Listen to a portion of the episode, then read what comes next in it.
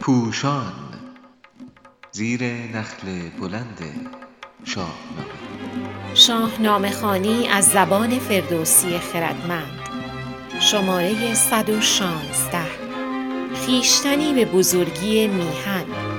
چاپ شده در روزنامه ستاره صبح در تاریخ 25 آذر 99 نویسنده علیرضا قراباقی گوینده فاطمه ابراهیم شمیرانی موسیقی سهراب خانی برج الله کاظمی. فردوسی بزرگ بی آنکه آشکارا به داوری بنشیند با پرداختن به رفتارهای متضاد ذهن خواننده را به چالش میکشاند تا عشق به میهن را در ژرفای جانش بنشاند. از استدلالهای ایرج و برادرانش تا گفتگوی رستم و اسفندیار همه جا این روانشناسی هنرمندانه را می‌بینیم در تراژدی سهراب نیز خواننده استدلال کاووس و رستم رستم و سهراب سهراب و حجیر و هر دوگانه دیگری را میشنود رفتارها را میسنجد و ناگزیر داوری می کند. این رویارویی ها یک سویه و تکبعدی نیست تا بتوان از آغاز به تعذیه یکی نشست و بر دیگری دشنام شمرد. کسانی که پای نقل شاهنامه نشسته اند سالها در سهراب کشی اشک ریخته اند ولی حمله او به ایران را نستوده و نپسندیده اند. از همان آغاز که سهراب به ایران می آید دوگانه سهراب حجیر شکل می گیرد. از این دو یکی خیانتکار و دیگری قهرمان است. کدام یک؟ دستیابی به پاسخ ساده نیست و باید به نشانه های استاد راهنمای نابغه توجه کرد.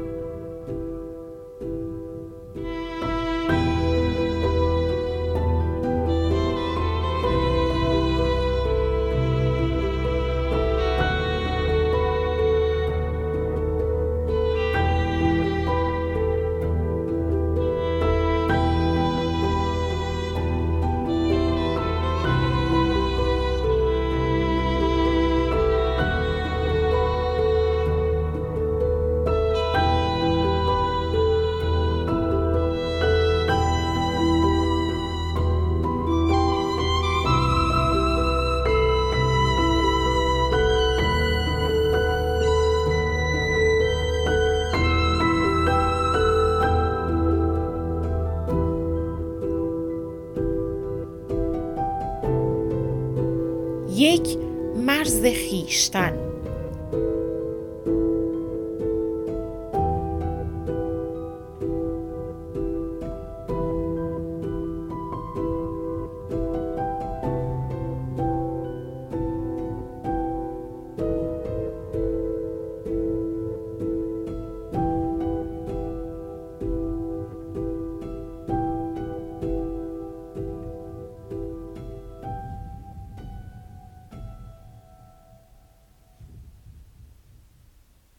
همه انسانها خود را می‌خواهند ولی چارچوب و مرز این خود برای آنان متفاوت است. ممکن است کسی خودخواه و خودشیفته باشد. دیگری تنها به خانواده یا قبیله خود بیاندیشد یکی میهن پرست باشد و خیشتن عارفی حتی عدم و وجود را در بر بگیرد. مرز شاهنامه انسان دوستی و عشق به ایران است. در دوگانه سهراب حجیر تفاوت مرز خیشتن را می‌بینیم. افراسیاب به هومان و بارمان که همراه سهراب می‌روند سفارش می‌کند پدر را نباید که داند پسر که بندد به دل مهر جان و گهر. فائل پسر است و همچنان که دکتر کزازی آورده اند پدر در آغاز جمله می آید تا روی آن تکیه شود و این معنی را برساند که سهراب هر کار بکند و هر چیز بداند مهم نیست. مهم این است که پدر خود یعنی رستم را نشناسد تا مهر عاطفی و مهر همنژادی در دلش ننشیند. ولی حجیر آماده است از جان بگذرد تا خود بزرگ را حفظ کند. او گرچه به نیروی جهان پهلوان باور دارد ولی نگران است که سهراب با چند تن انجمن شوند و به رستم بتازند و او را از پای درآورند. حتی این هم مرز خیشتن حجیر نیست. او نگران است که پس از آن سهراب تخت کاووس را بگیرد. و باز کاووس هم مهم نیست. او نگران است که گودرز و خاندانش از میان بروند و باز هم فراتر از آن. چو گودرز و هفتاد پور گزین همه پهلوانان با آفرین نباشد به ایران تن من مباد. در مقایسه ظریف فردوسی سهراب تنها به گوهر و پدر خود میاندیشد. ولی خیشتن حجیر به گودرزیان که خود نیز از آنان است محدود نمی شود بلکه همه پهلوانان با آفرین یعنی ملت ایران را در بر می‌گیرد.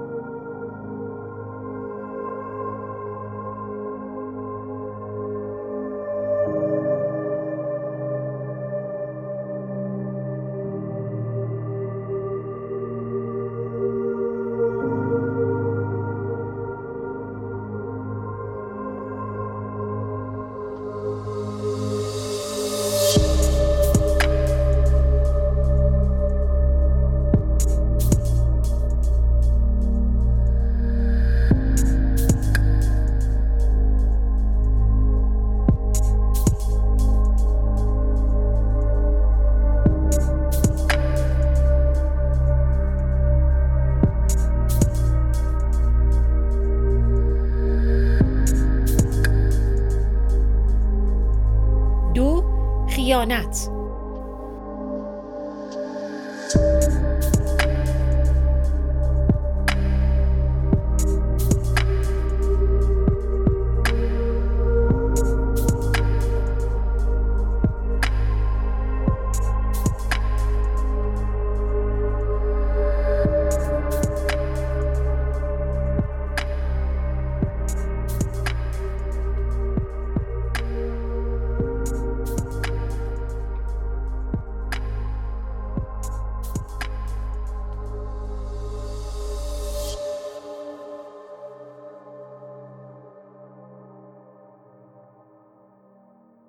گرچه سهراب با انگیزه یافتن پدر و نشاندن او بر تخت می‌خواهد راهی ایران شود ولی زمانی به جنگ می رود که افراسیاب به او تاج و تخت هدیه های فراوان سپاه و وعده های بسیار می دهد و در نامه ایرانیان را دشمن می‌خواند و از سهراب می‌خواهد تخت ایران را به چنگ آورد. چو این نامه و خلعت شهریار ببردند با ساز چندین سوار جهانجوی چون نامه او بخواند از آن جایگه تیز لشکر براند.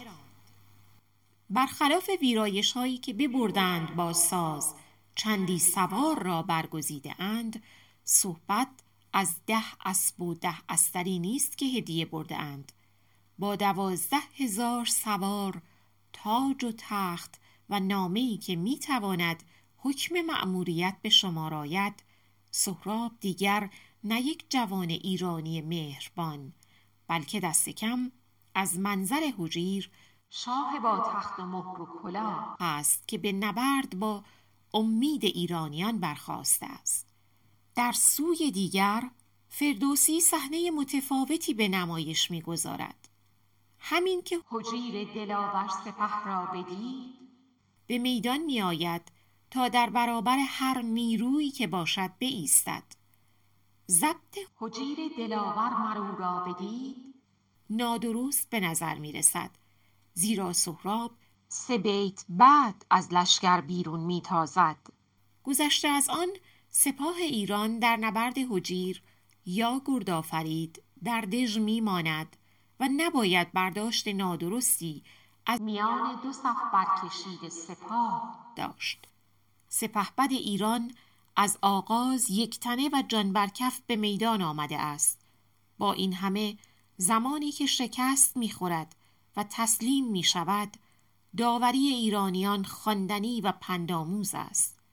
گردآفرید از کار حجیر ننگش می آید و گوژدهم پراندیشه و نگران است که مبادا حجیر خیانت کند. با چنین سخت گیری هایی از سوی ایرانیان آیا باز هم داوری درباره خیانت سهراب دشوار است؟ داواد روزگارم روزگارم روزگارم روزگار وی دایاد ای داده داده داده چومان زدورون سپرا بدید. وای چومان زدورون سپرا بدید دل گشت پر بیمدم در کشیده بومان چنین گفت سرای بگو کندیش از دل باید زدوای وی داده داده داده داده ای نبینی از این لشکر بیکران یکی مرد جنگی به گرزه گراوان یکی پیش من آید باوردگاه وای گریدون کیاری در دور ما واخی وای روزگارم واخی روزگارم موسلی است بسیار مردم بسی. وی داد ای داد ای داد سلی است بسیار مردم بسی. سرفراز ناوی نبینی کسی کنون من به بخت ردف راه سیاه کنم دشت پرخون چه دریای آه وی فرود آمد از باره شاداب دل. یکی جامه می‌خواست از می گسار. نکردی چه رنج دل از کار و زمان سوس را پرده شهری آوار کشیدن بردشت بیش زایر و خیلی از وایز بس خیمه و مرد پرده سرای. نمانیت بردشت بر کوی جای. چه خورشید گشت آن آفدید. شب تیر بردشت لشکر کشیده تمتن بیامد به نزدیک شاه میان بست مرزنگ را کین خواه وی داد دادای روزگارم آخه روزگارم ای روزگارم ای روزگارم ای روزگارم ای روزگارم